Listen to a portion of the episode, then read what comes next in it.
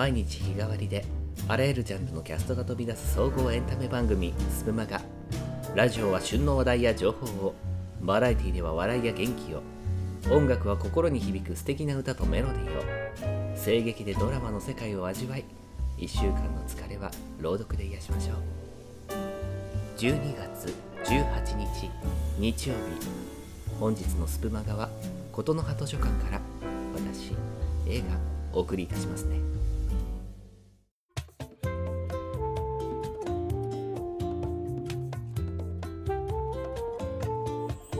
スプマガ琴の葉図書館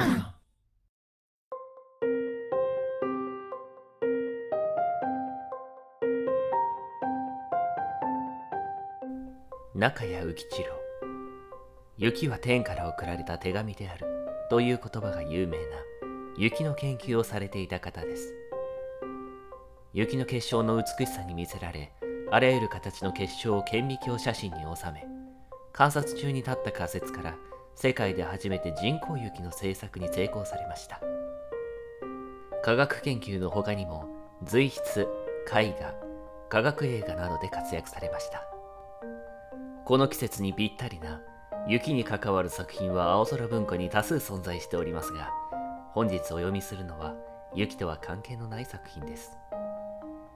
雪に関する作品につきましてはご自身でお読みいただくか多数の方が朗読されていますのでそちらもぜひ聞いてみていただければと思います。人工衛星へ汲み取り船が行く話。中谷浮一郎。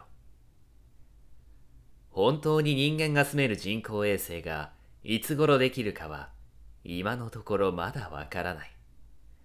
しかし10年ぐらいのうちにはできるだろうというのが一般の見通しになっている。数年の誤差はあってもいずれできるには違いないところでそうなった時に一番困るのは排泄物の処理である小便の方は再生をして純水を取り、それを水として使うとしても、カスが出る。それと大便とは何とかして捨てなければならないが、人工衛星の軌道上では捨てるところがない。重力のないところでは、物を捨てても、そのままいつまでも目の前に浮いている。そんなものがいつまでも窓の外に浮いていられては困る。爆薬を仕込んで外で爆発させても、その塵は軌道に近いところを宇宙人となって回ることであろう。地球の周りにそんなもので土星の輪ができるのはどうもありがたくない。それでは小さいドラム缶に詰めて小型ロケットをつけて放り出し、軌道速度と逆の方向に噴射させたらということも考えられる。そうすれば速度が落ちるので、ドラム缶は軌道を外れ、地球に向かって落ちてゆく。そして大気圏に入ると、流星となって燃えてしまう。これもどうも、なんとなく後味の悪い案である。中秋の名月の晩、月をめでていると、スーッと流星が飛ぶ。これがあれだと思うと、月見の宴もだいぶ今日がそがれるであろう。一番良いのは地球へ持って帰って捨てる案である。どうせいろいろな物資を補給するための宇宙ボートが人工衛星へ物を届けるに違いない。その帰りに持って帰ってもらうのが一番簡単である。帰りは汲み取り船になるわけである。宇宙時代になってもやはり汲み取り船は必要だというのが人間なのである。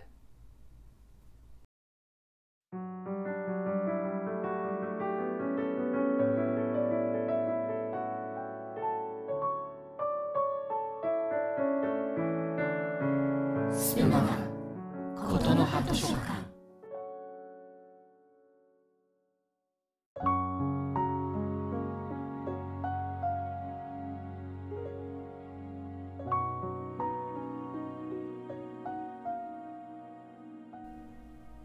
ここまでお付き合いいただきありがとうございます。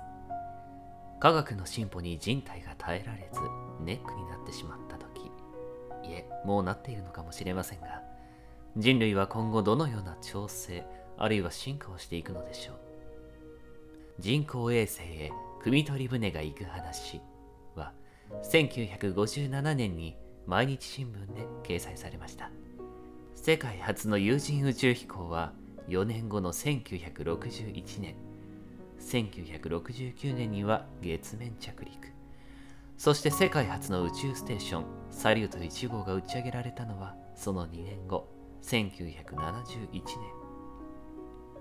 年。現在も運用されている宇宙ステーションは2つありまして2011年に完成した国際宇宙ステーション ISS とつい先月完成した天球号宇宙ステーションの2つです。ISS には6名の宇宙飛行士が6ヶ月間滞在できます。気になる宇宙の暮らしにつきましては JAXA が公開していますのでぜひご覧になってみてくださいね。中谷浮一郎は雪の研究で有名な方です。今回は紹介できませんでしたが青空文庫にて雪に関する作品も多数掲載されています。重ね重ねになりますが雪に関する作品につきましてはご自身でお読みいただくか多数の方が朗読されていますのでそちらもぜひ聞いてみていただければと思います。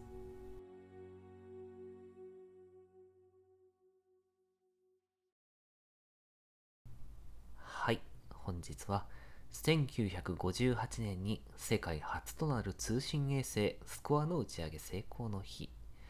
他にも1999年には地球観測衛星テラ。2006年には技術試験衛星キク8号が打ち上げられました。また明日は宇宙空間に関する世界的な基準宇宙条約が採択された日です。今夜は宇宙に思いを馳せながらお休みになるのも良いのではないでしょうか。いつでも君に寄り添い素敵な日になるように。ページをめくればほらあなたの好きだと